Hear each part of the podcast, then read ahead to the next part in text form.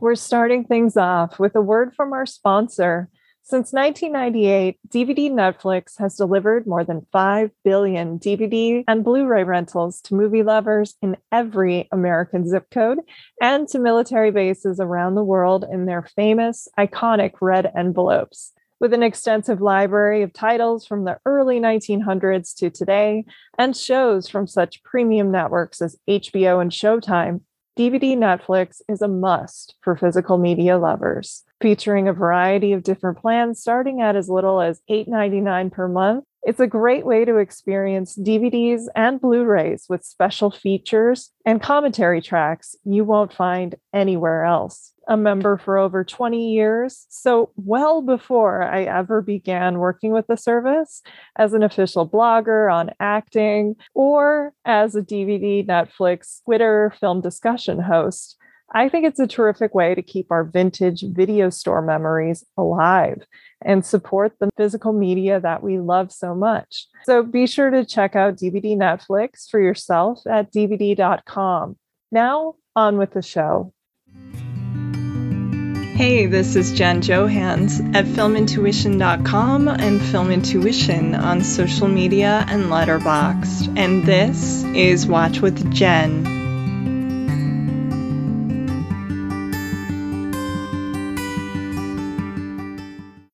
Kind, witty, and wildly gifted, my good friend Nikki Dolson is a prolific crime writer whose work has been published in such well respected places as Shotgun Honey, Tough, Thug Lit, and Bartleby Snopes. The author of what she affectionately calls a novelish thing, the book All Things Violent, Nikki has also released a short story collection entitled Love and Other Criminal Behavior.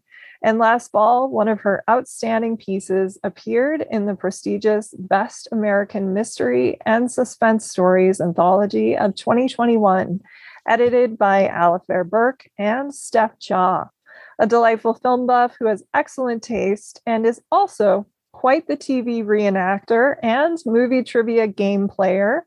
I always have a ball talking to you, Nikki, and it is so great to have you back. So, how are you doing, and how is spring and summer of 2022 treating you so far? Uh, I have been not ready for either one of them, and okay. from allergies, dying slowly. It feels. I know. Like. Ah, it's so bad, but it's great to be here, and as always, wonderful to talk to you. Thank you. Uh, you're in the desert, you're in Vegas, so uh, mm-hmm. things are blooming right now. What are the temperatures like there? We are just now starting to get hot. Um, okay. We had like I think I don't think we broke hundred, but it was upper 90s um, okay. for a hot minute, and then it's cooled off again. Um, I think that cold front that's making it snow in Colorado right now or yesterday. Yes, where uh, our friend Walter lives. So yes. crazy. I know. Yeah, it's so crazy. And I'm like, some of that hit, so it's cooled us down again. But yeah, we're about to soar up there. And I mean, you know, being where yeah. you're at, it's just yeah. I'm not ready for hot. I really am not. no, I know. It, it happened recently. Like we started to get into the 100s. You mm. know it's coming and you know, but it seems to get here earlier every year. Mm-hmm. And it mm-hmm. got to the point where I'm like, I just got a bonsai tree actually mm-hmm. as a gift um, a few months ago. I have no idea how to take care of it, especially in the desert. It was so green and lush and lovely when I got it, and I'm watering it and doing everything, putting it in partial shade. And I'm mm-hmm. like, you know what? It's just way too hot for that thing to be outside now. So I have it inside kind of still in the sun, but yeah. you know, it's hibernating, sort of like we all do here, where you get your stuff done like the first part of the day or the mm-hmm. end of the day, and yeah. then you just hibernate the rest mm-hmm. of the mm-hmm. day for sure.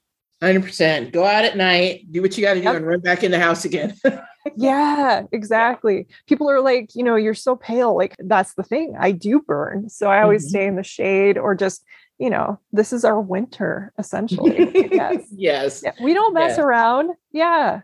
No, no, yeah. I am not out there to to be in this like even the pool, you yes. get in there early or get you get early. in there honestly at sunset i always thought was the best time to be in the pool you yes. get the long sh- shadows still coming but you get the you know the show yes, really nice, the beauty know? yeah mm-hmm. do you have a pool by where you live Um, my mom does. So when we go nice. hang out over there by her, um, we go um down there. Um, and actually, really, I don't think you can't walk five feet without yeah. Vegas. Um, yeah, that's it, good. It's it's necessary. I feel it like. is.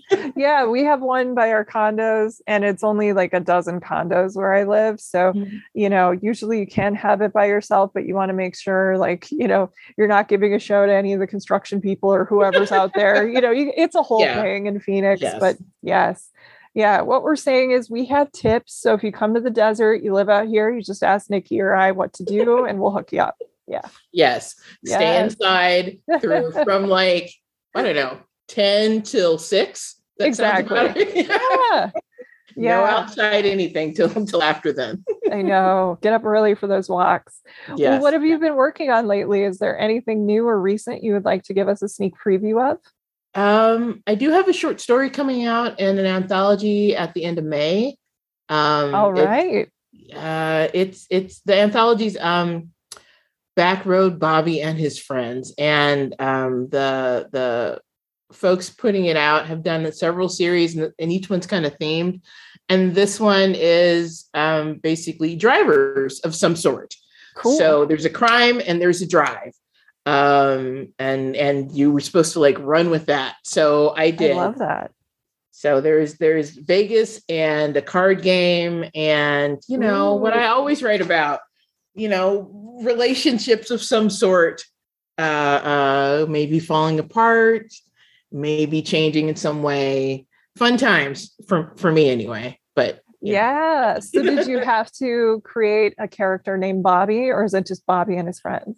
You know, each one, um, each I think each story has uh the name of your your character and like their their handle or their special nickname um, so I have a card dealer in mind, and um, so we just went with Card Shark Molly's Last Stand.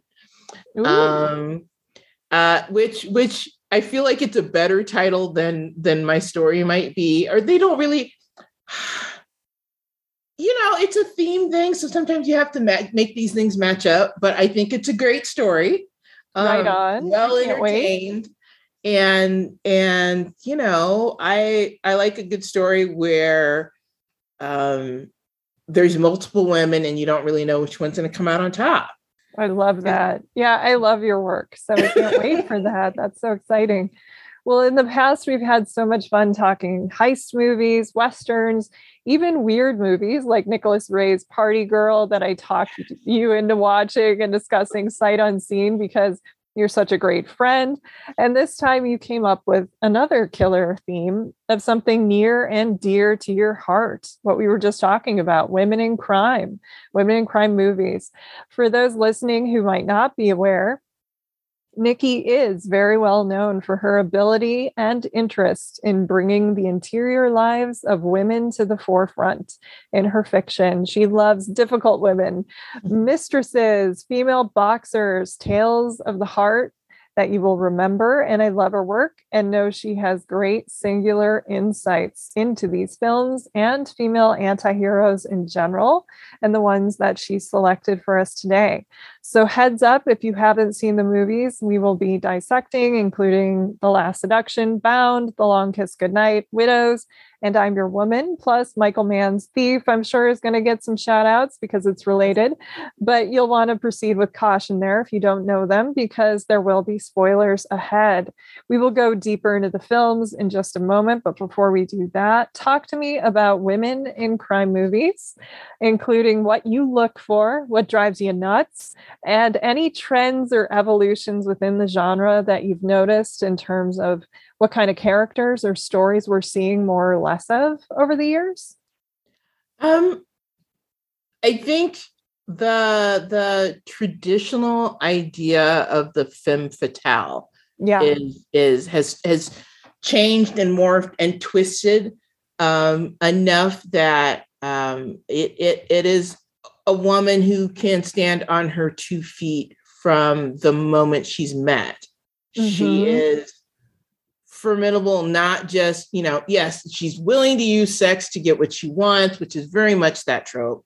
But I also think it is she's also willing to drive the car over the guy. She's willing to get her hands what I'm saying. She is willing to get her hands dirty to get the job done. Um, and and they are they are um, more than a match. Um, even if they start out innocent in in the story in some way. Um, yeah, I think about um, like you already mentioned, uh, Thief, um, and Tuesday Weld's character uh, Jessie. Yes. Um, she is not innocent, but she's not part of his particular life until they get together. Um, um, she is, and she's very much that the standard of that that that woman in a in a crime movie who is um the the the thing that people are are they're going to be used as leverage they're the, they're they're the hero's weak point yeah um, good point or they're the, or they're the prize mm-hmm. you know um, the thing they're trying to get at the end yes yes you know um, they become the macguffin often. You know oh they're gone we have to get them back and then it's not about them at all until there's a phone call for proof of life and then at the end um, which generally they don't make it, and then it's pure revenge. Um, mm-hmm. And I think um, I, I just the the movies. I mean, I love them all. I'll be real honest. yeah, bad, but the ones that I came back to are the ones where women are making those choices and they are in the forefront. They're standing next to their significant other, their partner in crime. Mm-hmm. They are, they have just as much to lose. Yeah. And are conscious of that. Um, and often their perception of that is very clearly, I have more to lose than you. I love that. Yeah, they're either equal or more involved in mm-hmm. whatever mm-hmm. is going on. And you need that because so much they're kind of tangential. When you were talking about drive and driving i was thinking about the movie drive which i love of course. Yes. it's you know one of my favorites but you know she is a woman who technically is sort of like the prize or the thing between these these two men but at the same time she has a child and, and it did walk a fine line there of her being sort of this object of desire but also having to you know walk away from him in the elevator there. But yes. what we're looking for is more of that and less of uh, just this beautiful woman. Yeah. Yes yes. I mean I, honestly i cannot remember what standard's wife's name is. I don't remember what carey mulligan's character is in that. Her name i know that is such a good point. Yeah i'm i'm blanking no on her name too and i've seen it like a million times. Yeah. Yeah but it's i carey remember mulligan. Blanche. yes but I remember Blanche, you know, Christina yeah. Hendricks, you know, character. And it's Ooh, like, of course you do. Yeah. I mean, Carey Mulligan and her together is is probably my ideal of a character I would like to to write to to really make come to life like that. Yeah, like that is yes. That that split of someone who not necessarily a mother, but who is very much trying to I have this life and I am trying to keep this life together. Irene, uh, was that it? is it Irene? Is it? Irene? I don't know. I don't know. We'll have to check. But, but yeah, I mean, it's it's very much she has she has a life, and it's a very little life. She has her kid, and she has waiting on standard to get out of jail, right? Mm-hmm. Um, and you know, like the the olden days of the women who used to wait for their you know see, sailor husbands to come back and they'd walk along you know, the, the ledge to you know to looking out to sea you know she's waiting she's always waiting yeah um and and she steps outside that bubble a little bit with driver mm-hmm. and um you know bad things happen bad things happen yeah. she did that but because their bubbles cross mm-hmm. you know and i think in the movies that we picked today the women who's cross who cross with things that mean their lives are going to go a different direction are not passive. They are they they are active in that and they make yes. decisions. They make hard decisions. They and they lean into it.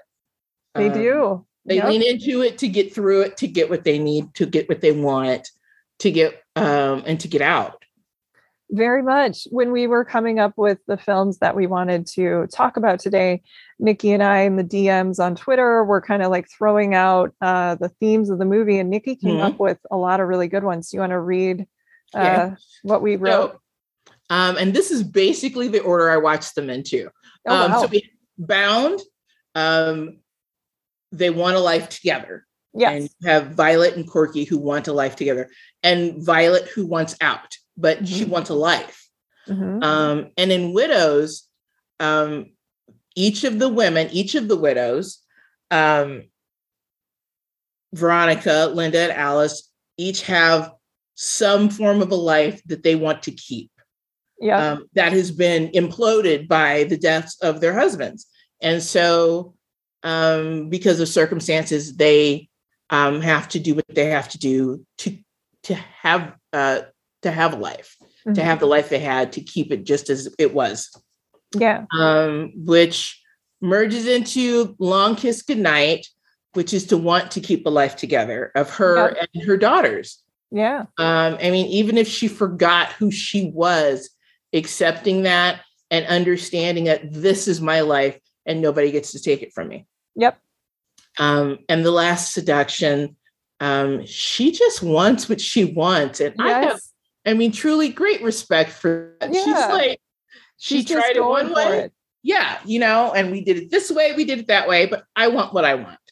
Yes. Um, and then I'm your woman. Um, yeah. What is my life now? Yeah, um, these she, are all really good questions. Yeah.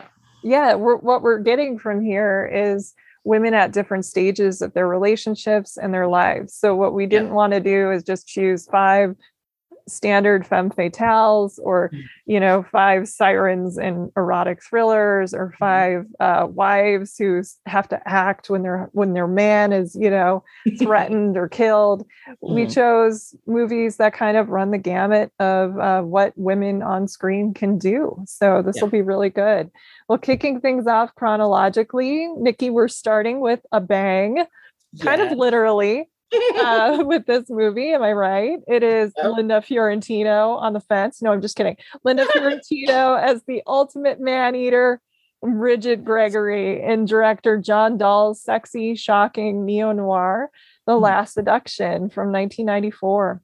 Mm-hmm. Originally titled Buffalo Gals by screenwriter Steve Baranczyk in the first draft of his first screenplay that would go on to be nominated for an Edgar. The Last Seduction finds the opportunistic Bridget fleeing from her husband, Bill Pullman, mm-hmm. with the $700,000 he just scored in a drug deal, getting sidetracked on her way from New York City to Chicago and winding up in a small town near Buffalo. She finds a fuckboy in Peter Berg, who is still battle scarred from a short marriage he won't discuss, and gets a temporary job at an insurance company that he works for as well, as she bides her time and plots a bigger score in the hopes of getting rid of her husband for good.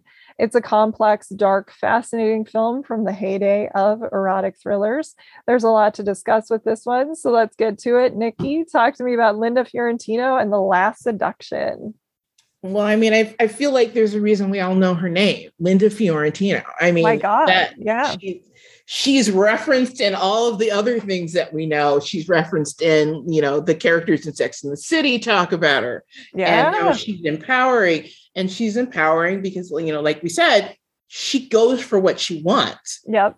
You know, she she, you know, in in the movie you see pictures of uh Bridget and Clay married and and you know, quote unquote happy. Yeah. Um, and like she tried that on traditional. And yep. Decided, you know, this was not for me. No. And then, um, you know, when you start the movie, you think Clay's put this deal together initially because he's down there with this, you know, he does it all. And then um, I love that moment where they're like, he had hands over, what was it, the um, pharmaceutical grade cocaine or what was it? God, yeah, pharmaceutical yeah. grade cocaine. Yeah. Yeah. And I'm like, that was a thing? Like, like what? Yeah. I think like but, legal speed or something. Yeah. Yeah. Um, but he hands that over and he goes to reach for the money and they won't let it go. And he's immediately like, yeah, yeah, totally, totally. What, you know, of course, this is what happens to me. And you're like, when you first see her, like, how are these two people together? Yeah. Um, and and then you know, once I figured out he was a doctor, I'm like, well, okay, so he makes money. Yeah, he's or he's he's like in medical school or almost a doctor. Yeah. Yeah. Yeah. Um, and then you get to where he comes home with, you know, like they left the money, they're dumped it out on the ground. He's like mm-hmm. tucked in in his shirt, and he comes in, and you know, instantly she turns around and she about it and uh, said, "My little criminal mastermind." Like, oh, she's put him up to this. She's convinced him it's a good idea.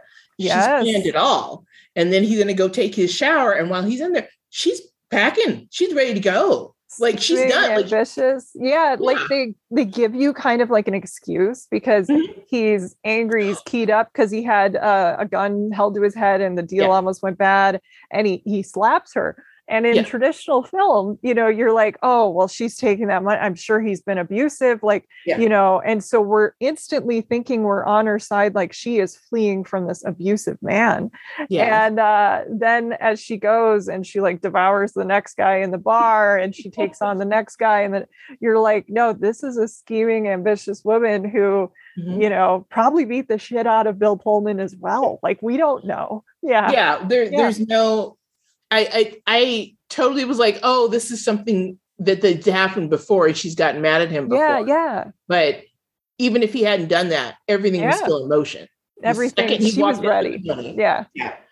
Uh, yeah, and it's, it's not just the uh, you know battered wife is on the run kind of thing where mm-hmm. you you feel bad and you're like then you're waiting for the male character to come in and swoop in and protect her like that would be the Peter Berg role in a mm-hmm. traditional film yeah. And this is like absolutely not that at all. Yes. None of this. Every time no. you expect it to turn that way, it goes, you know, diagonal from that. Yeah. Um, she learns she, no lessons. Yes. Yeah. No, there's no lessons learned. Every person she meets is a potential new path. And yep. she takes them all. I mean, and even when she's like killing time and bored and um, well, at least what you think initially is just her killing time when she's calling the all the people in there saying your husband's cheating and we can get you insurance to kill a husband.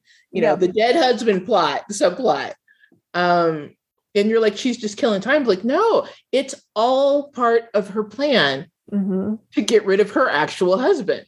And yes. it's this twisty damn thing. And I'm just like, bravo it, it's so clever and when i mm-hmm. was watching it this time i had not seen this since probably i was a teenager when it came out and i realized it must have made like a super big impression on me i mean mm. i do remember wanting to learn to write backwards mm-hmm. and so I, I tried practicing that but as far as the actual like film plot Mm-hmm. it must have made an impact. The idea of she goes by Wendy Kroy, which is New York um, mm. because the first big script that I ever wrote, uh, I actually two erotic thrillers. It was inspired oh, by yeah.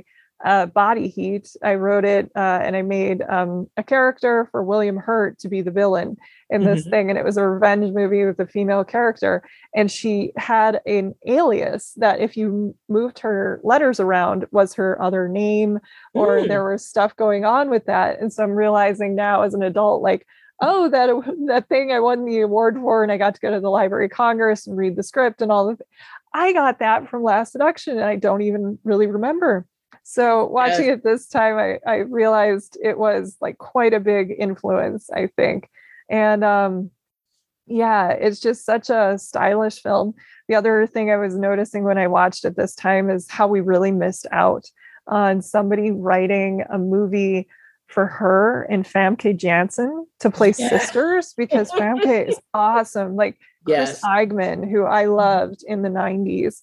Mm-hmm. Um, he was in all those Whit Stillman movies, mm-hmm. really great actor. He directed something, I think he might have written it too, called Turn the River.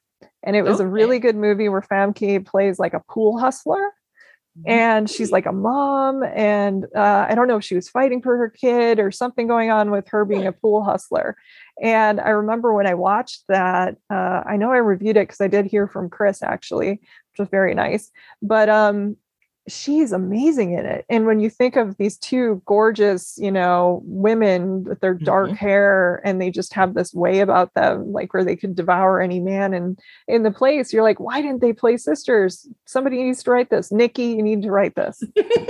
yeah.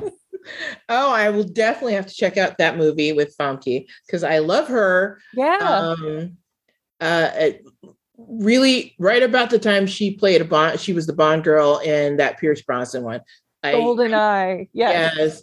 Her name, like all of those names, are just so horrendous. But she also made an impression on me in that movie. And I was like, yes. Is it on a top? Was that her? Yes. And she Oh like, God, yeah. Were like with her thighs. And I was just like, well, I mean, yes. Yes.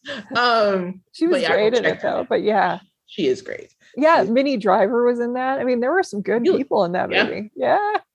yeah. Yes. Um, yeah. Be, that, that, there is a missed opportunity there. I mean, honestly, Linda Fiorentino should have been in way more things than she was. She really should. Yeah. Um, yeah, yeah, very good actress. Uh, terrific here. Peter Berg is the one in interviews because he's gone on to be a filmmaker as well, where right. he will talk about uh, the the famous scene at the fence when she mm-hmm. straddles him and has her way with him. She said that was, or he said that was her. She came up with that idea of how they should shoot it, mm-hmm. and basically uh, came up with it, choreographed it climbed up on him and yelled to John Dahl, Hey, get a camera, and just went to work. And he's like, You know what? She was so confident and so cool. He's like, It was the coolest thing ever. Yeah. yeah. And I know yeah. a lot of people were hoping she was going to get a Best Actress uh, nod for this. It played on HBO, so it was ineligible. She did get like an mm. independent spirit award and some critical praise but yeah. Oh, wow. Yeah. That's why she didn't get anything for it. Yeah she should have been. Yeah. That was just yeah. might have been too dark though too because mm. the ending my god yes. Yes when she's like oh my god yeah. that ending it's like still you're watching this and you're like they made this movie in 19 like who greenlit this? How did this get made? Uh, my favorite john dahl is still red rock west but mm-hmm. put these together like uh, red rock west uh, last seduction kill me again is good as well mm-hmm. joyride i mean john dahl is just another person who should have been able to make a million of these films. Yeah. Yeah, yeah for sure.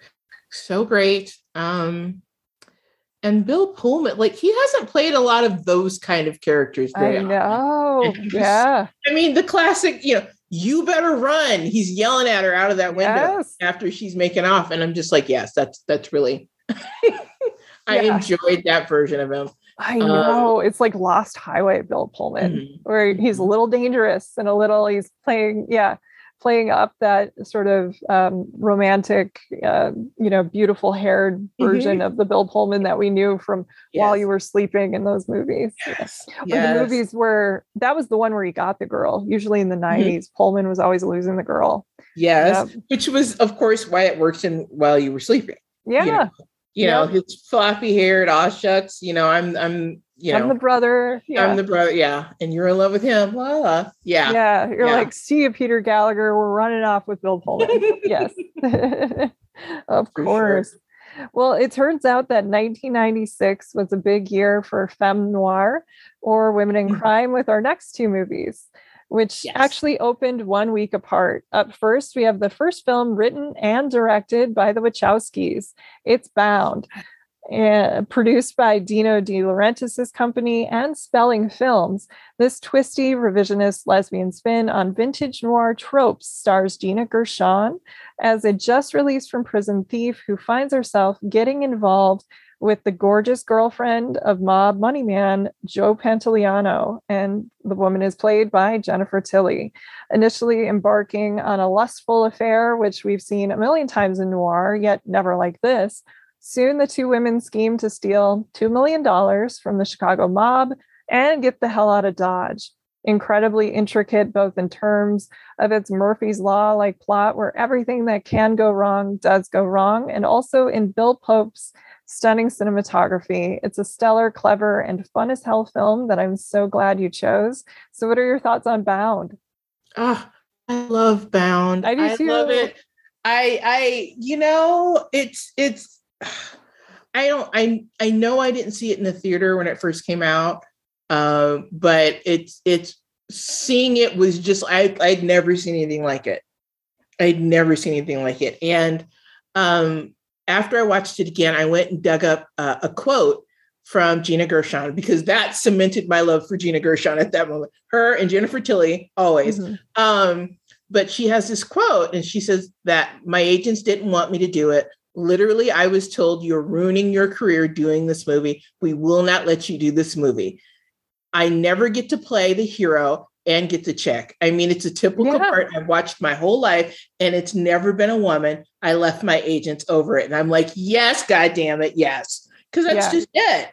I mean, and even in the time, I mean, tell me a story where there are quote unquote non-traditional relationships that somebody doesn't die in them that I they, know. you know, yeah. Even if one point. of them makes it out, they make it out, you know, with you knowing their lover's dead somewhere and they're driving away, you know, broken up and whatnot. I mean, it's a thousand movies like that. Mm-hmm. But this one, this one, they come close, but neither ever even threatens to leave the other.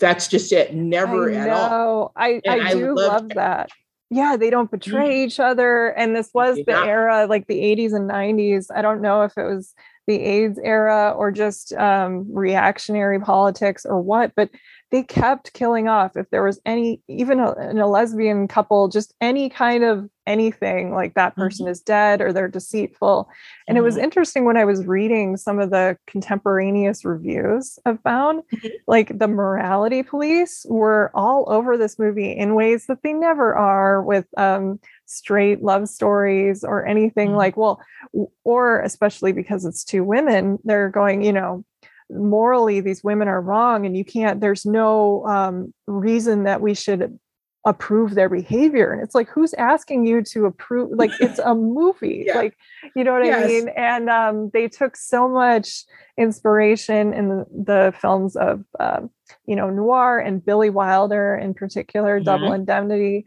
and i did read that the wachowskis were told like you know if you change corky into a man like we will give you millions more dollars like other people were going to make this movie and they said no yeah.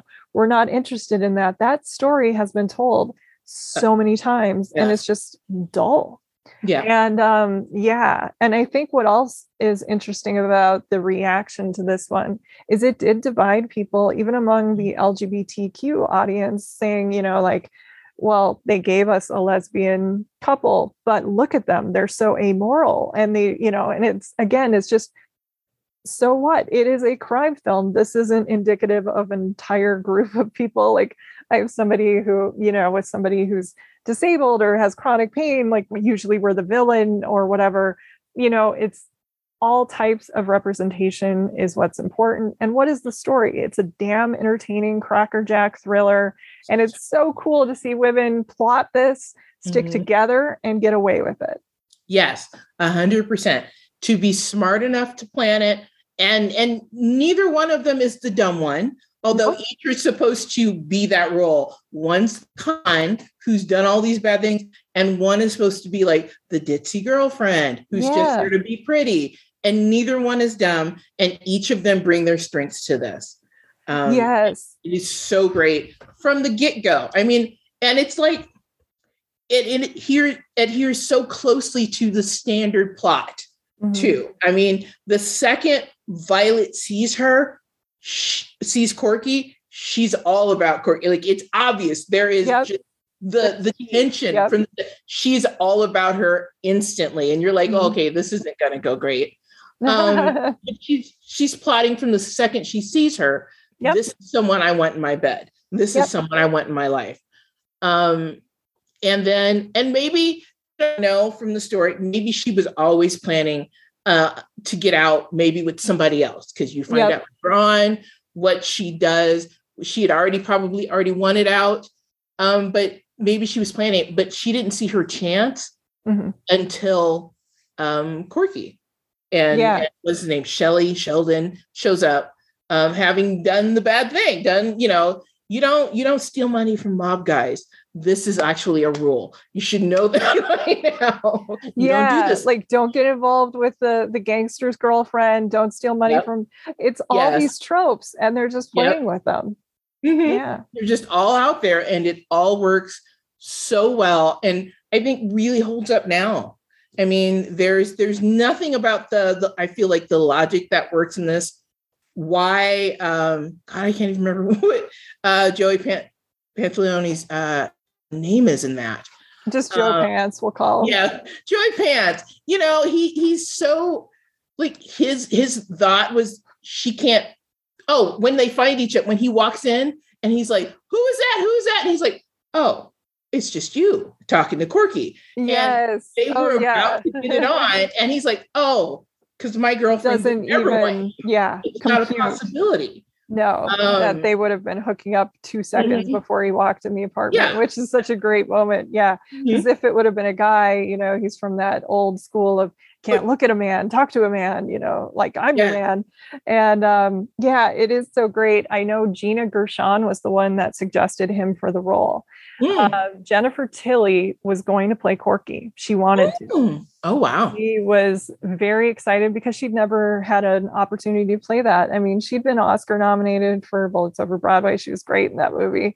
Mm-hmm. And um, she'd always played sort of the mall or the the yeah. girl who you know people were always underestimating and didn't really want to keep doing that but then she mm-hmm. said she saw Gina Gershon come in and knew she would be a better Corky. And she said, then I started to realize Violet is who I could kind of relate to in that men were always underestimating her or just judging her yes. by her looks or her voice or whatever it is. And it's it's kind of cool because I know uh, Joe Pants, and I know um, all three of them, all three of the leads consider this to be like their best performance or their best role or mm-hmm. their best film. And so yeah. that's cool. And it's also great because now we know Jennifer Tilly is such a brilliant poker player mm-hmm. and, um, you yes. know, such a smart woman. I met her when she was here for a film festival and she talked about wanting to play poker. I mean, she's just so smart and with it and able to wrap any man around her finger. That was uh, funny when I was watching this once. Um, my mom walked in and she's like, "Are all of the men in this movie in love with her?" And then and then she like said it out loud, and then ten seconds later, well, it is Jennifer Tilly. Of course, everyone is in love with this movie. And yes.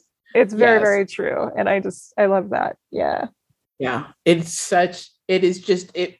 Like I said, it's exactly what I always want from those movies. I mean, I I I love the traditional tale. I do. Yeah. Um, and I like to read it and I like to watch it. But I want to see those those different takes on it, the spin and how I mean, that is why we watch actors in movies, right? To see their particular take on on a, on a how they spin yeah. it. Um, and they're just they're so great. Every person in that movie is just so exact. And even the guy that you never see, he's only referenced. I mean, who is what Rajiv? He's supposed to be there. Oh yeah, he's gone to India or somewhere. Was there really that guy? Yeah. Was it somebody else? Um, you know, yeah. yeah.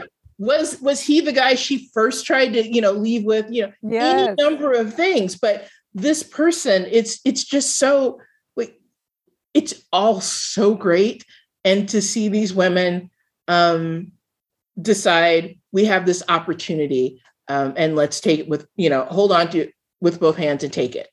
Yeah i know. and it's you and it's it's it's what they are. And then she you know, i mean obviously it's like what's the plot of this movie? Jennifer tilly wants out. Violet yep. wants out. And she says it's it that flat. simple. That yep. is plot fuel. That is mm-hmm. it um and she wants out but she wants out with corky. That's the thing. And she proves that time and again because she never leaves her. There's never even a, a, a, a second. I was looking for it where like maybe I should no, okay, I can't do that. It'd be wrong. Um, you know, there's never that moment where she thinks about leaving her. And mm-hmm. she's always the character who would do that. I had this chance to run and I took it. You know, like yes. that's the reason. And nobody, I mean, really, you who would blame her in the no. grand scheme of, you know, who would blame her? Um, yep. Yeah, like there are moments when they're they're having conversations and mm-hmm you know, um, Gershon even just straight up like, well, Tilly asked her, if you're so smart, like, why did you go down? And I had a partner and she fucked me. And, yeah. you know, and Tilly's like, well, I wouldn't do that. Well, I guess we're about to find out. So they know they're going into this thing and they know that they could be double crossed by each other. Mm-hmm. But I just love that it doesn't take the easy outs. Yes. Which is again an easy out like we would have seen in Last Seduction with her being this battered woman and mm-hmm. you know a man swooping in and like, well, I'm going to kill your husband for you or I'll take care of this or something. Yeah.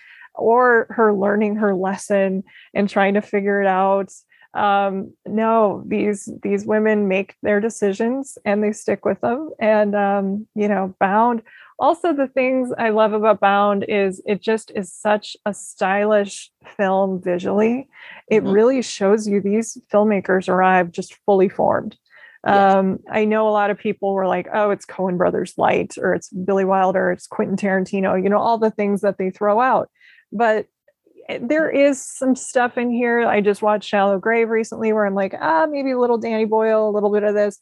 But mm. They visually were just so clever in how they yeah. were able to um, go from one apartment to the other. Mm-hmm. Also, the thing with the phone wires or whatever, it reminded me of Kieślowski's uh, Three Colors Red.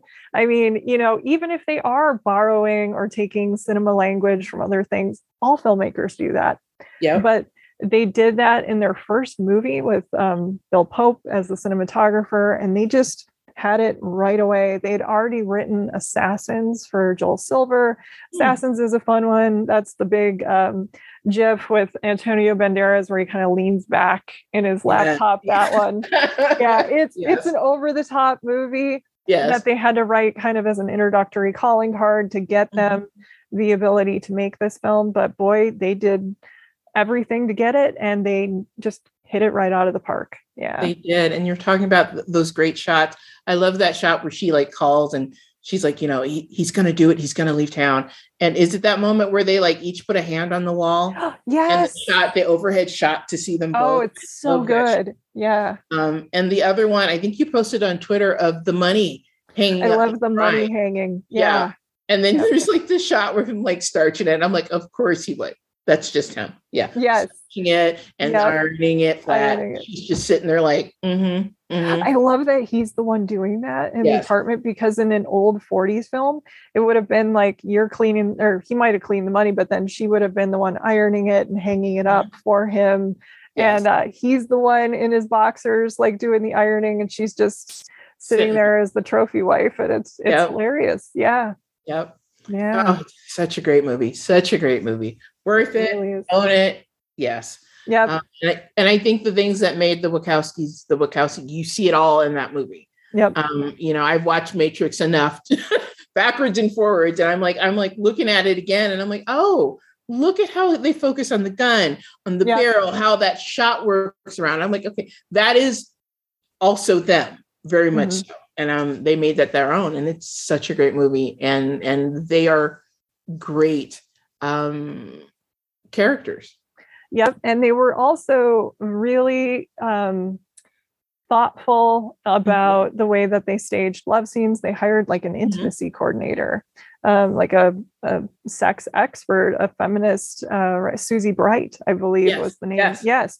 and yes. Uh, she even has a cameo in the film. But she um, was the one to stage it, and it was like, no, you don't have to do it in a million different little shots that they, you know, cut together and it looks mm-hmm. fake. We're going to do it in one long take. And the women talked about drinking tequila ahead of time, and that that kind of helping them out a little bit.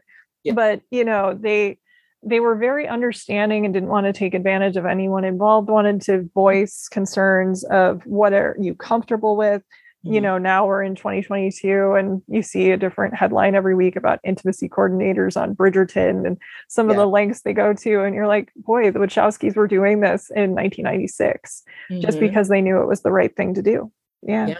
And that is i mean it's a hot scene I mean, it is yeah yeah. And um, you know, Tilly has talked about that too, where she's like, the coolest thing about it is when you're with a man, like he's, you know, doing things or whatever. And, you know, it was, oh, I'm going to actually put my hand here because that makes you look better. And I'm not going to flatten you here. Or, you know, mm-hmm. they were very like, what's your good side and helping sure. each other out, which was kind of yeah. cool. Yeah. yeah. Yeah. I like that. Such yeah. a great movie. Such a great movie. It yes. really is. I was glad you gave me the excuse to watch it again. I had the Shout Factory Blu-ray um, that I'd been sent years ago, and I didn't mm-hmm. have time to like review it when they sent it. And mm-hmm. so now I feel like, okay, shout, we're talking about it. And uh, yes. Yeah. paying tribute Excellent. to this great film. Mm-hmm. Yes, well, one week after Bound hit theaters, our next movie did as well. It is Geena Davis, like we'd mm-hmm. never seen her before, as a small town school teacher with amnesia who starts to realize that she's, in all actuality, a woman with the ability to kill quickly and without mercy in The Long Kiss Goodnight, directed and co produced by her then husband, Renny Harlin, and written and produced by Shane Black, the great Shane Black. This film co stars Samuel L. Jackson, Brian Cox, Craig Bierko, and also in a small but pivotal against type role one of my favorite character actors, David Morse, as well. This is a wild one, a film I really disliked originally, I have to say, when it was new. I actually reviewed it for my high school paper, and my editor gave my piece like this really lame, suggestive headline about the film being too long and too bad of a kisser. It was so lame. But I have since, on revisit, seen more I like about it over the years, even if it is still not one I would call a favorite or nearly a favorite Shane Black, which is definitely Kiss Kiss Bang Bang. Still, mm-hmm. you got Davis, you've got Jackson, Morse, everybody in it is amazing to watch. So let's dive in. Do you remember seeing it in 96? I don't remember where I saw it first. I feel like I caught it late night on HBO. Mm-hmm. Um, um, I didn't see it on big screen and and I I really enjoyed it. And I think at the time I was like, I wish I had um, seen it on the big screen.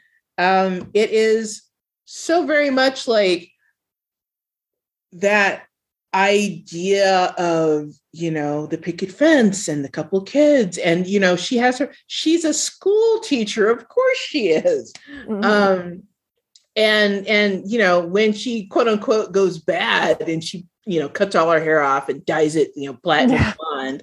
um, you know, and that's her going bad. And she's, you know, you know she's gonna forget she's about her Madonna kid. video. Yeah. Yes, yes. I mean, or an Aerosmith Madonna video. Yeah. Yeah, you know, like that's how she goes bad, and she starts more and smoking.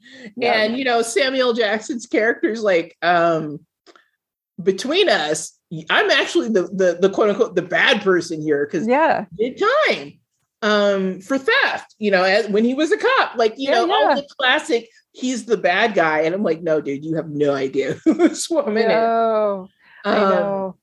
Yeah, it's and, it's crazy. It's something you never would have seen or guessed from Geena Davis mm-hmm. because mm-hmm. you know she was always like she's um Dottie in A League of Their Own, which yes. I loved when I was a girl. She was in uh, Accidental Tourist, which got her the Oscar. The Fly. I mean, the Fly is what I know her from, really. Yeah, she's just so point time, it was sweet. Fly. Yes. yes. And uh, so when you uh, see her in this, you're like, what? Yeah, it took some getting used to for sure. Mm-hmm. For sure. Um, but of course, she's great. She's amazing. Um, yeah. And as that character, you know, it's it's the you know she's in uh, uh a sanctioned assassin. I forget exactly what they yeah, like it, a CIA yeah. assassin or something. Yeah, some yeah. for that, you know. But you know, she, she's supposed to be, you know, she's ops. She's you know one of the guys, but not ever supposed to see her, and and I love that. Um, and it's uh, uh, I I feel like we looping into this because she's betrayed and she has to get revenge, and yeah, and she's also um her personal like internal struggle is like you get early on after she hits her head the oh wait let's talk about that after the car accident. Yeah. Right that's the thing. And when she wakes up in the snow and she's got the blood you know the curtain of blood down her face and yes. she walks over to the deer and she snaps its neck and I you're know. like it's like uh, a buffy the vampire slayer episode. Yeah, yeah. we're like whoa yeah, and then from that you get all those flashes to her dreams and what like herself in the mirror and both mm-hmm. versions of that and um um that is just so personal journey that character takes from accepting the life that she made herself.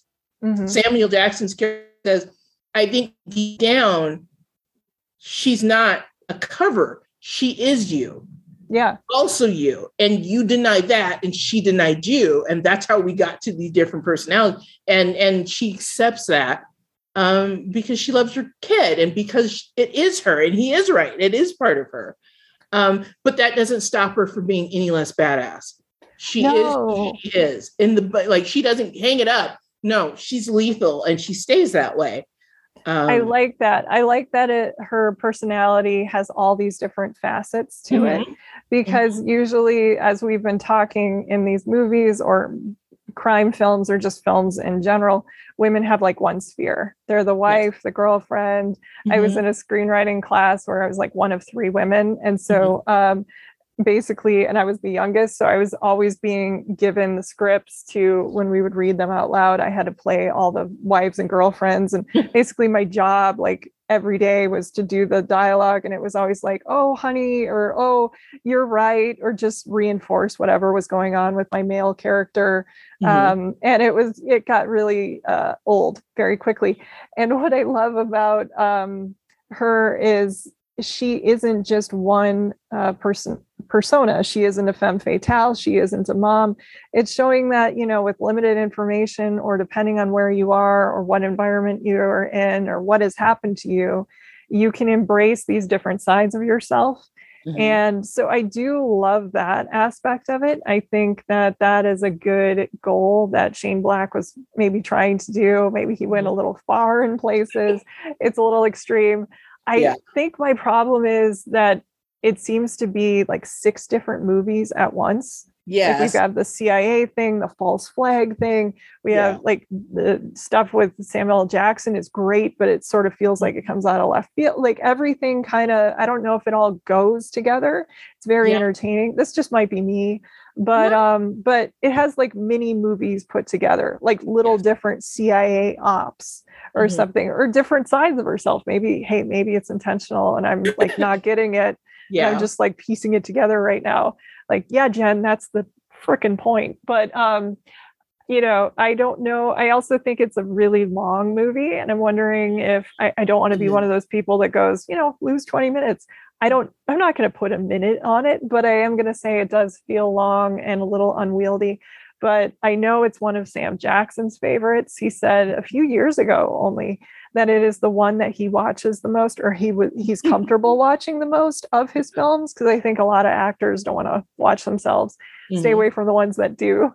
But um but Sam really likes this one. I know Renny Harlin still loves it a lot. Mm-hmm. And I mm-hmm. think Geena Davis is still quite proud of it as well. I remember that in an interview. Yeah. No, I I I I, I agree with you. It feels a little too turned up to 11 in weird spots. Yeah, in strange spots yeah. Yeah um uh, uh i don't mind all the action. Like the action scenes are there. I think where i was like i don't remember it being like that but shoot like a shot he has like a shotgun rocket launcher or something like that, that. yeah that just it's like okay now we're in a james bond movie yes yeah and then she like throws her daughter at, through it to get to the the treehouse yes. and i was fine with that but i'm also like I don't remember it being that over the top. yeah, yeah, it but, was a bit.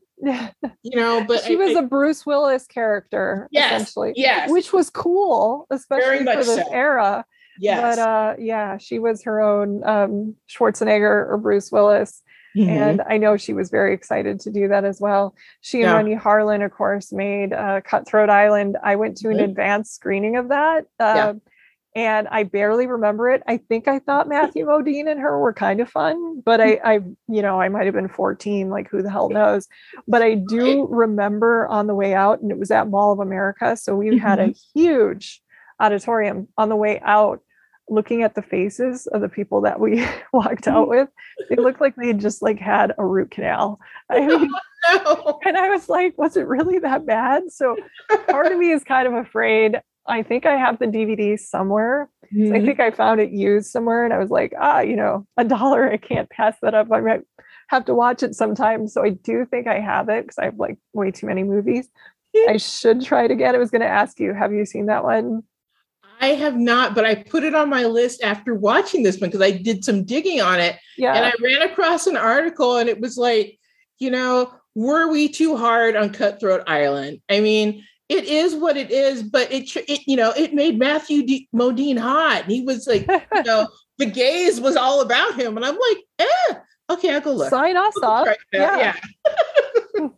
you know, I mean, it's it's the the that time. I mean, Renny Harlin made some just again turned up to eleven. Cliffhanger. Like, yeah, I love Cliffhanger. Yep. Did he make Deep Blue Sea? I think that was him. Yeah. Yes, because I love that again, Sam Jackson. Sam, yes. I love that movie. I love that movie for that scene. And if you know, you know. Um, I won't ruin that one, but it's so much fun. But yes, like Long Kiss Goodnight, there are just like it it it is entertainment in its mm-hmm. purest form. You know, let's just not look too closely at all the, the the things sometimes. But I for a character art for a woman, um, particularly in the 90s, um, you know, and I was 22, I think, when this came out. Um, that would have been, it just wasn't a thing you saw, I felt you saw on the big screen. Maybe in a t- TV show, because I think, I mean, 96 show Buffy was on. Uh, still, Around there. Yeah. Yeah. Um, nonetheless, I mean, like it was those things you could see it on the small screen, but not necessarily big movies. So yeah. And I love Geena Davis. I do. I love Geena Davis. She's one of those people who I think had a couple misfires like this. Angie was another one that was not very great. I talked about that film with mm-hmm. uh, our good friend William Boyle when we did an underrated Italian movies because he he loves it. I think because he saw it being filmed in uh, New York. And mm-hmm. so he's like, you know, I walked by and I saw her shooting with James Gandolfini and mm. how tall. And she, he's like, she was a god. And uh, so, yes. Um, so I think she had a couple of mishits. Speechless is a film that she mm. made around this period that I really love. I had our friend Kate Gabrielle watch where she mm-hmm. plays a speechwriter. Have you seen this one with Michael Keaton? Um, she's a political speechwriter and it's a rom com, and they're just really okay. adorable together. Yeah. So uh, that's a good one. I kind of think Harlin might have produced it as well. So I hmm. don't know. It's sort of a couple of things happened within their relationship and their uh, film career were both kind of fizzled. I don't know if together, whatever happened, but um, but I always felt like both of them needed um, more opportunities to work and make good good stuff than they had unfortunately. Yeah. Yeah for yeah. sure for sure. Yeah. Well our next film is one of the best and most underrated crime movies of the 2010s at least in my book. It's a movie that stars viola davis michelle rodriguez elizabeth debicki Cynthia Erivo, Carrie Coon, Jacki Weaver, Liam Neeson, Brian Tyree Henry, Colin Farrell, Daniel Kaluuya, and Robert Duvall. I am talking about Widows, a Chicago set heist thriller about a group of women whose husbands were killed on a job, who take it upon themselves to band together and pull off one of their own when thing when they're pushed into it by circumstance and criminals who are threatening their lives. It's directed by Steve McQueen and written by McQueen and crime writer Gillian Flynn, based on the 1983 British miniseries from crime writer Lynda La Plante, who's probably most famous for writing Prime Suspect with Helen Mirren.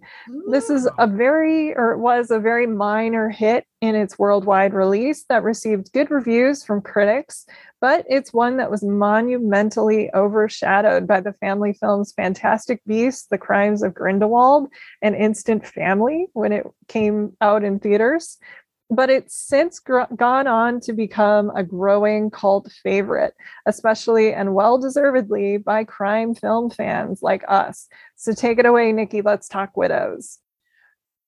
Love it, love, love it, it, love it. Saw it in the theater twice. Saw it, loved it, bought it when it hit.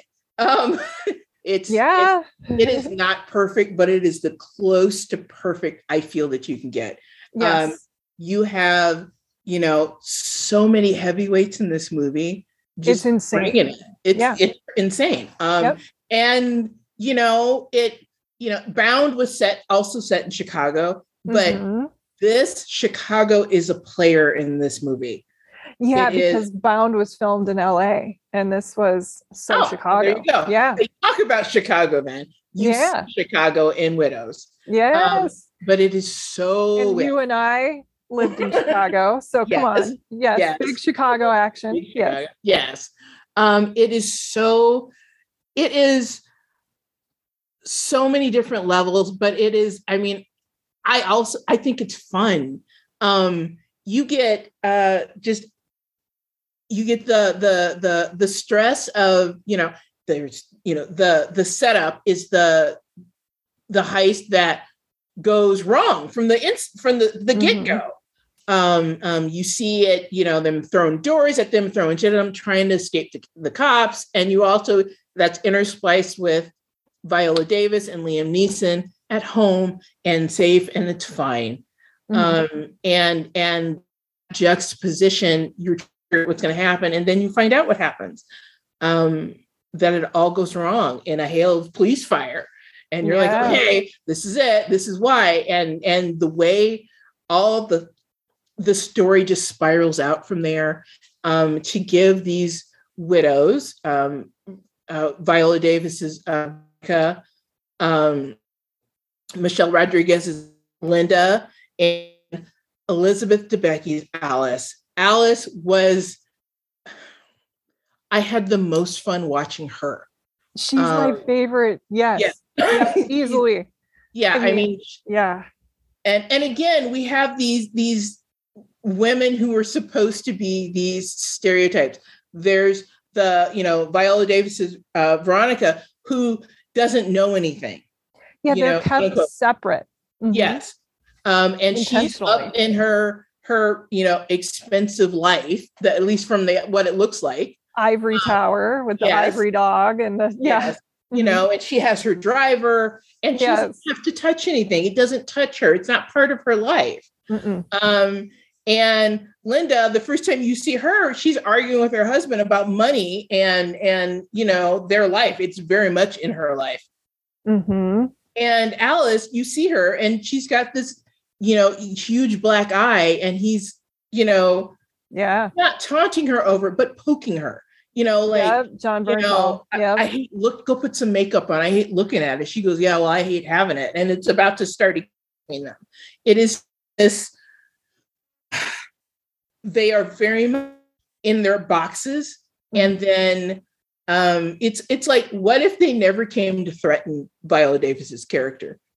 These women would still like you know yeah yeah you know Debicki would be a sugar baby she's pushed mm-hmm. into um, she's a beauty a Polish woman who mm-hmm. um, her mom J- Jacki Weaver I love of course from Animal Kingdom yes. we're talking about the movie from Australia not the show even though the show is great but um, but a different thing but Jacki Weaver is so good as her mom who just like picks at her she's kind of it it sort of explains why she was with the Jon Bernthal character a little yes. bit. Like she she's used to that as um, you know, being belittled or being ordered or mannered or even physically slapped. hit. Yes, yeah. slapped um, by the people who pr- profess to love her, keep her in a box. Mm-hmm. I also, one of the things that fascinates me most about her character, and I mean, I love Jennifer Lawrence. I think she is mm-hmm. a phenomenal actress. She was the first choice for this, but turned it oh, down. Oh, wow. I'm so glad it was Debicki. Mm-hmm. I am a tall woman. I'm just shy of six feet tall. Mm-hmm. Debicki is, I believe, like six three, something like That's that. Six two, but yeah, yeah, yeah. and glorious. I think it is fascinating because we're used to, at least I was, um, growing up in the Midwest, kind of feeling weird about being mm-hmm. taller than most of the men my whole life, um, and so you do sort of I'm not going to say you're passive, but you feel a little awkward in your own skin or your own body. And mm-hmm. so you can see how a tall woman who's maybe feels like she has to apologize to the younger or to the men who aren't as tall or or not really show her full power um, yeah. so there's something about her physicality and the way that she comes into her own throughout the film that yeah. is just so thrilling and makes me just a huge fan. I I loved her in The Night Manager, which is another yes. mini series that Nikki yes. and I have in common. That was made by a woman, Susanne Bier, great one of the Le Carré novel. Do check that out. Um, Hiddleston's in it. He's gorgeous. He's shirtless through the, like most of the thing, it seems like, or feels that way. And so, I mean, everybody wins. It's mm-hmm. really great and it's very sexy. And Debicki is gorgeous. And uh, Hugh Laurie's in it. See the night manager. But yeah. I was already a Debicki fan. This made me like a super fan for sure. Yeah. Yeah. I think this was the first time I had ever known I'd seen her in something. Yeah. And then I saw Night Manager um, and then I had to go like go find everything else. So that's yeah.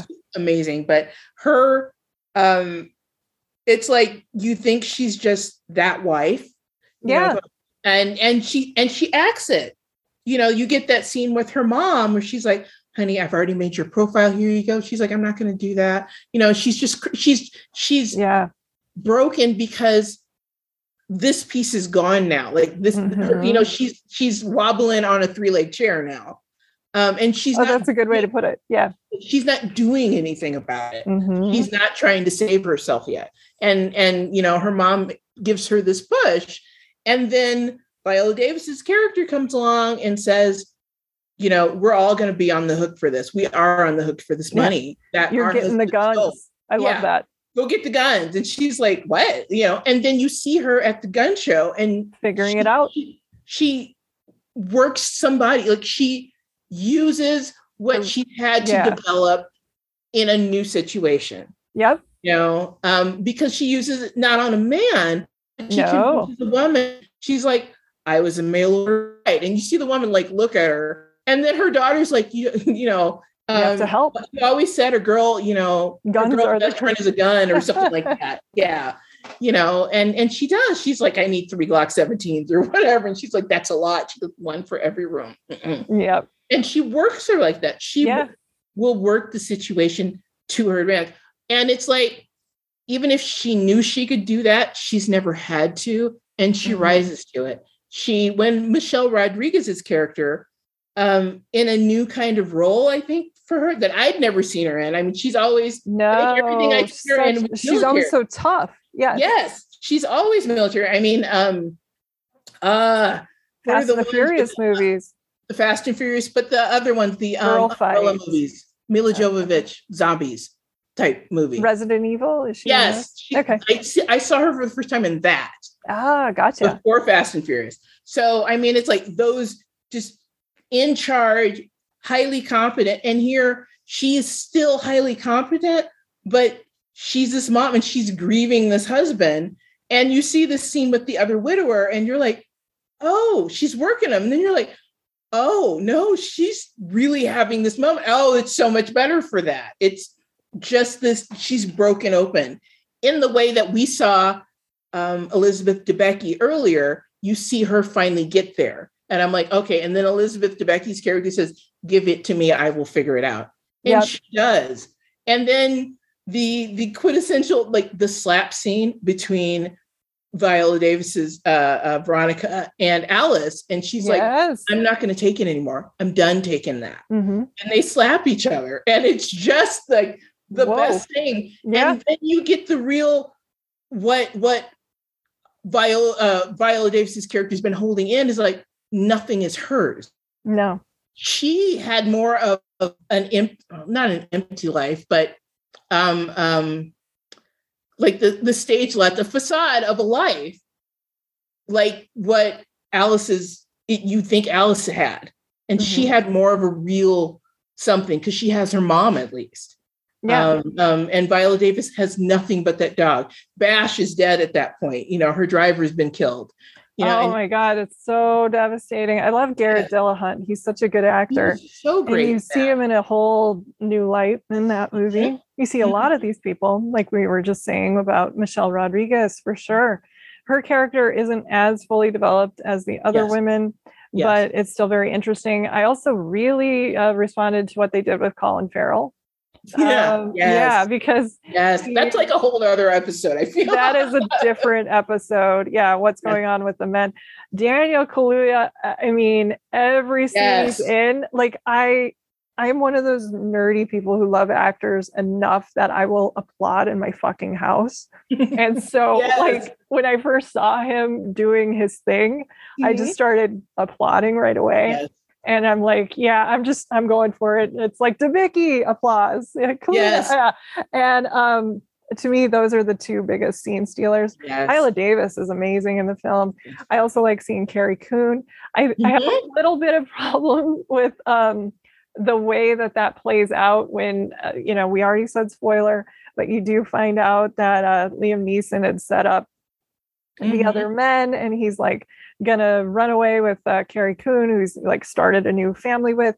I do have a little bit of issue like that it kind of goes there and she still goes on with the plan. I mean, she's mm-hmm. kind of compartmentalizing. They do explain yes. maybe emotionally where she was at because we learn more about her backstory with their son. Yes. But um, I will say that there's a little bit of uh, issue with that, but um, but yeah, it's just so great to see these yeah. uh, people working together in new ways. Like Liam mm-hmm. Neeson would be at the forefront of this movie. It this would be one of his special set of skills movies. You know, yes, but it's the women. Yep. Yeah. Developing those skills. It was so, it's just so over top. And you're so right about um Daniel uh, guy. I can never say his name correctly. I know. Is it Kaluuya? Yeah. Kaluuya. Yeah.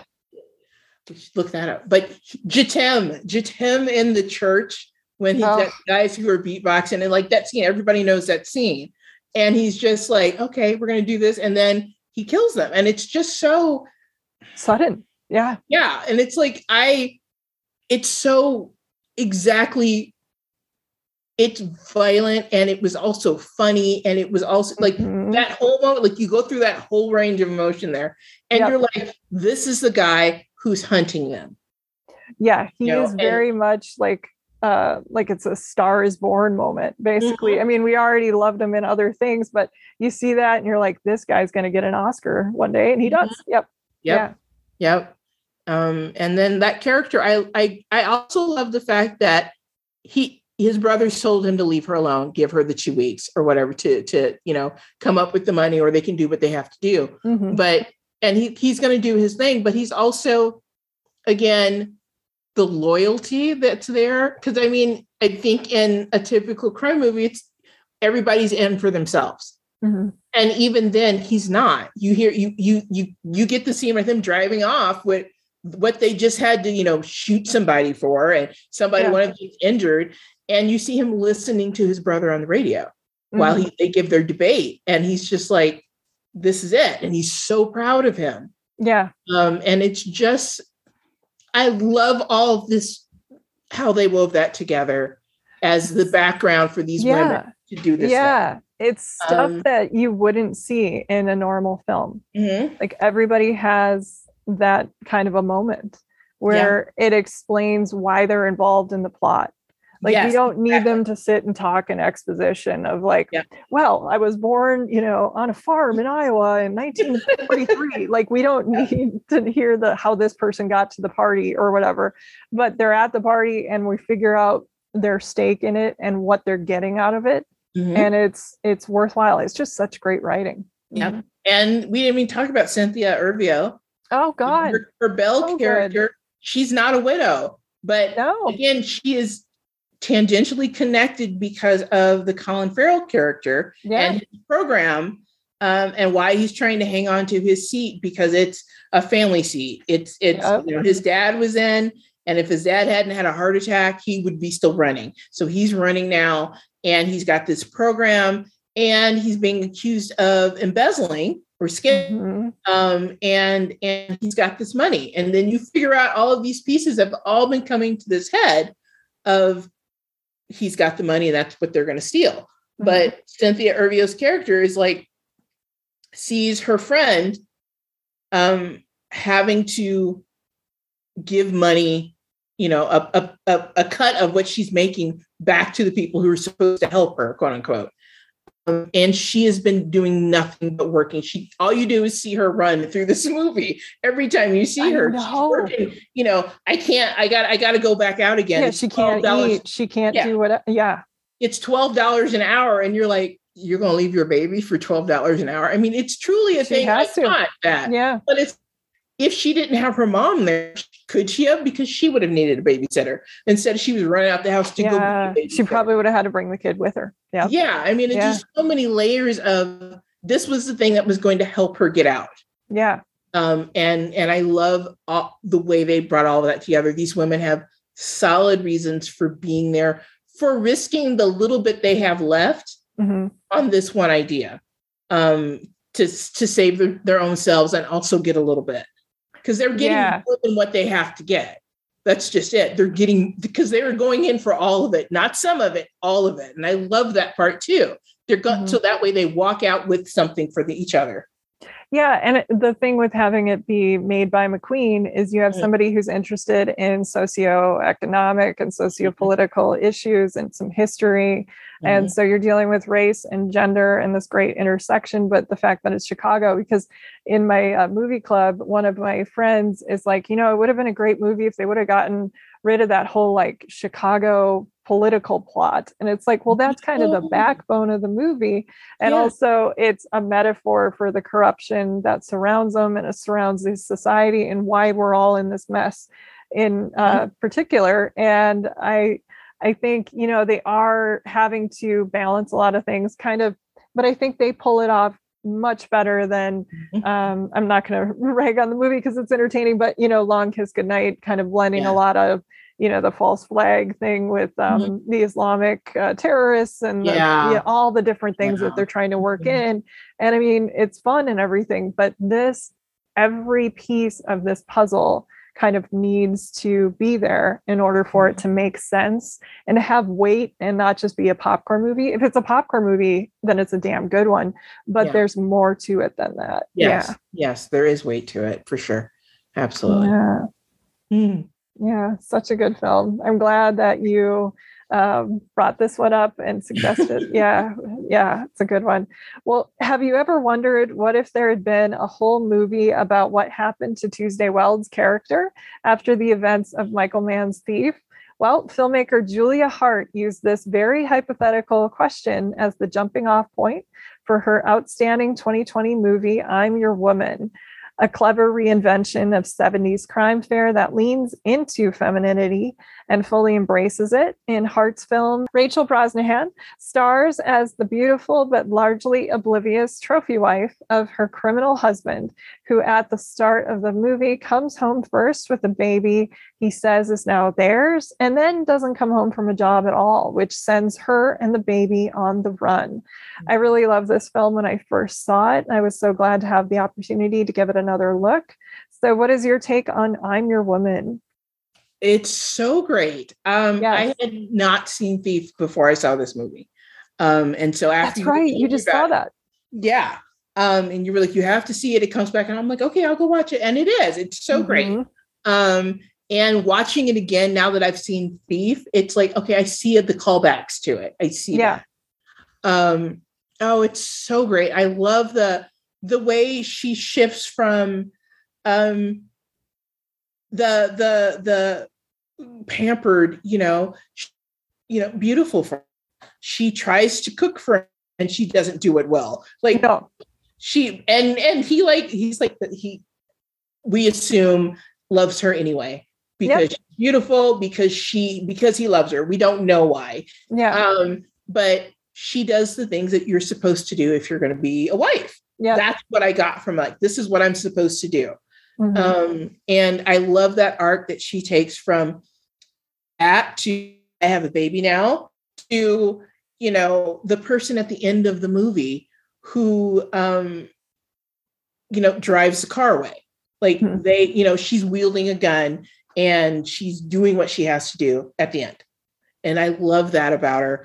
I love, I mean, it, it she's as innocent, I think, as any of these women in all the movies we've talked about has been. Yeah. Yeah. You know? She knows her husband does some things, mm-hmm. obviously, mm-hmm. but she's the most of a babe in the woods. Like, mm-hmm. actually, yeah. I will say, I'll admit that this viewing, I was kind of getting slightly annoyed with her at times because, yeah. Like, girl asks so many questions. Why are we doing this? Why am I mm-hmm. on the run? Well, what, mm-hmm. what is your name? What are we doing here? It's like people were shooting at you or whatever it is. Um, she asks a lot of questions and i think sometimes uh, it is because it's coming as such a shock, but also she is an audience surrogate. So I will admit that as much as I love this film, and I do, it was one of my favorite films from 2020, and I still think it's phenomenal. I will say sometimes um, she's a little too naive uh, with the baby, like, well, I need a park, I need this, um, and um, it's like you know, she has this internal checklist of these are the things that I'm, I'm a mom now, and these are the things a mom has to do, and yeah, this is what I have yeah. to provide. And maybe that's her coping mechanism. Yeah, that's what I kept telling myself because, um, yeah, I even talked about it with someone who brought up the same thing, like.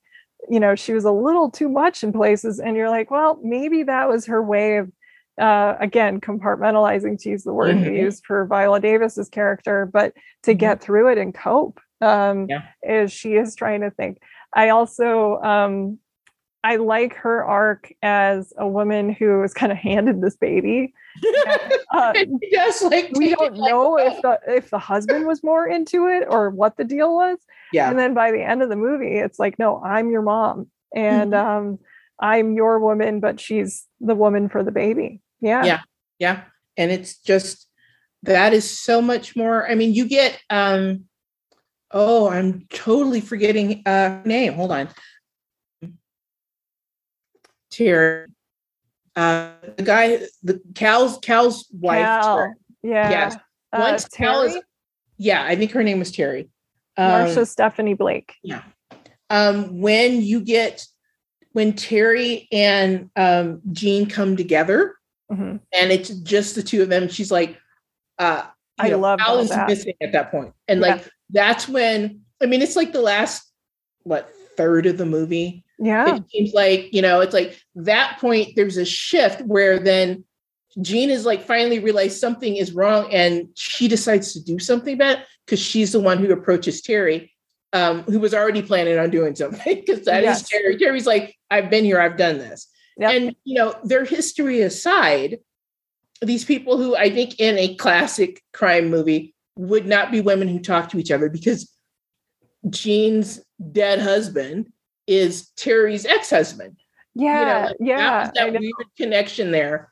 Um, but they it's not even like they team up. They just both decide to go the same direction in the same car.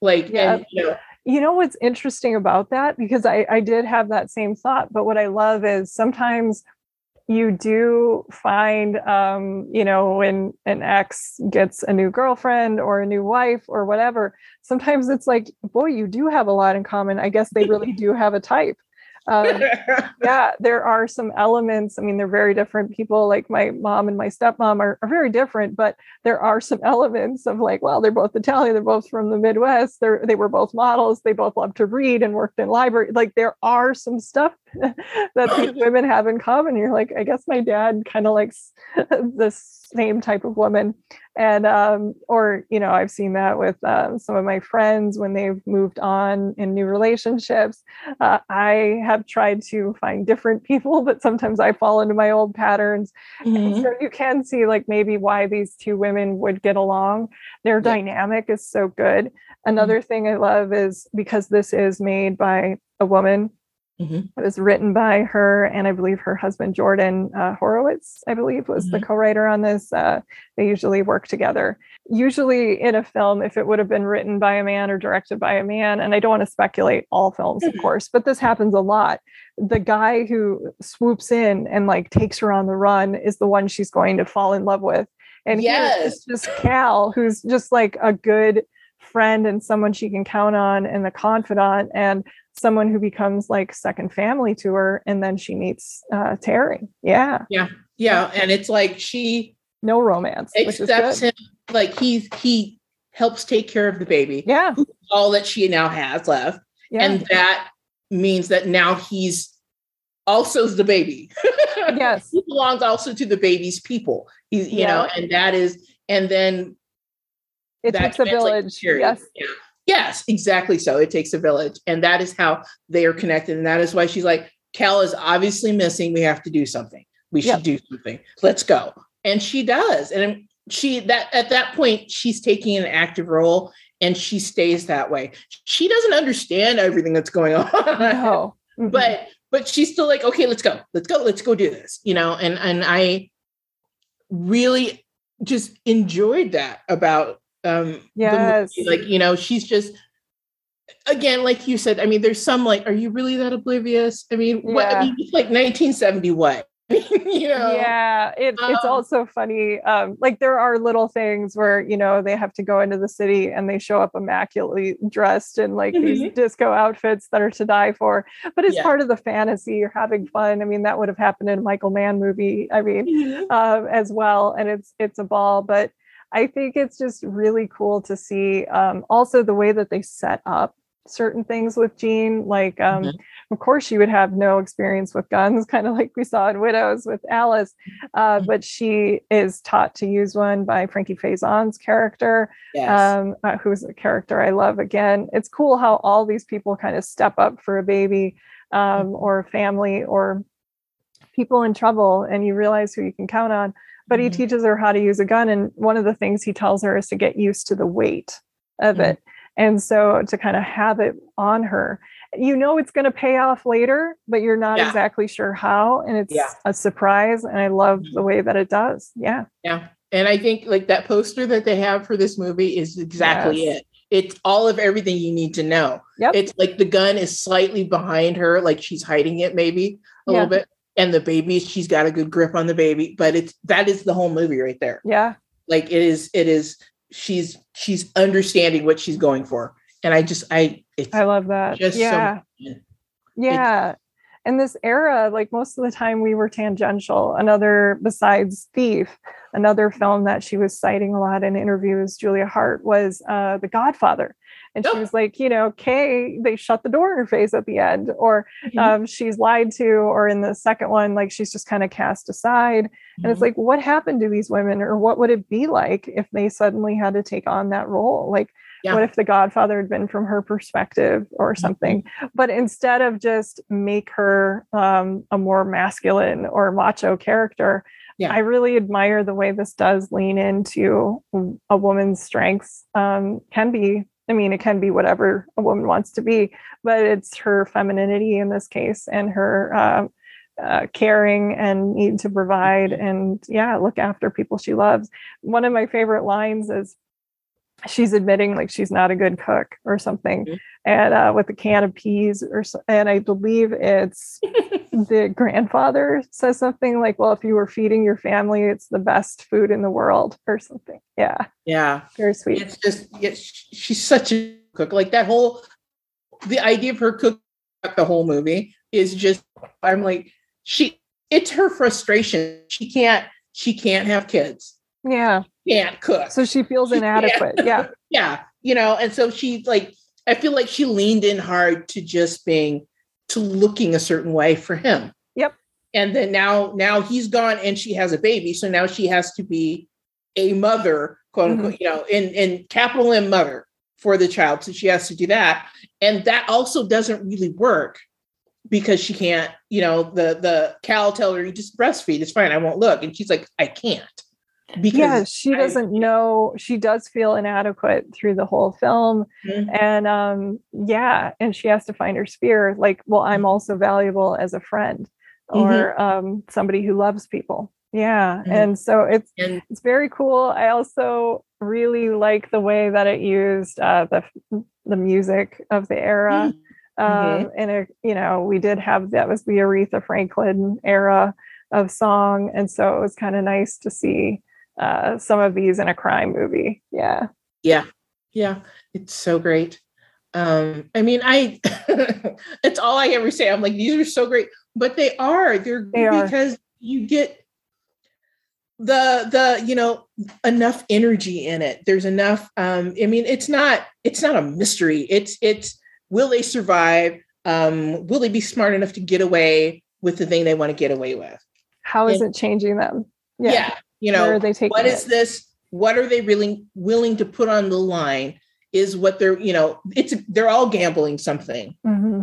Um, frequently it's their lives, but I mean, even if they get out with their lives, what else do they have mm-hmm. that they're willing to lose? You mean, you know, and it's just so. It, it's why I love them. yeah, know? it's yeah. It's These women, yeah. I lean towards writing women like that. You um, do those situations. Yeah, and we need more of them in entertainment and uh, frequently uh, we are left on the cutting room floor. I mean, mm-hmm. you know, we can do a whole "woe is Hollywood" right now with this uh, existing IPs and superhero shit, and you know, yeah. Flashdance, the TV show for eight episodes or whatever they're doing nowadays. but we need more complicated, messy, great women, and I hope mm-hmm. that if you're listening and you have any role in uh, greenlighting anything or hiring people, hire Nikki um, and read her work. But Nikki, I want to thank you so much for doing this. It was just such a pleasure to go over these great movies that I had a ball rewatching. And I hope everyone listening will now go rewatch them or check out all the ones that we've mentioned as well. So I want to mm-hmm. thank you for doing this and come back soon, come up with another really cool idea. And we're going to be on the lookout for more stories from you soon. Thank you, Nikki. Thank you very much for having me. It's been a ball. Of course. I also want to thank everyone for listening, especially my patrons who support the show and help fund my research, equipment, film rentals, RSS feeds, and more for as little as a dollar per month at the Film Intuition Patreon, which is the home base for the show.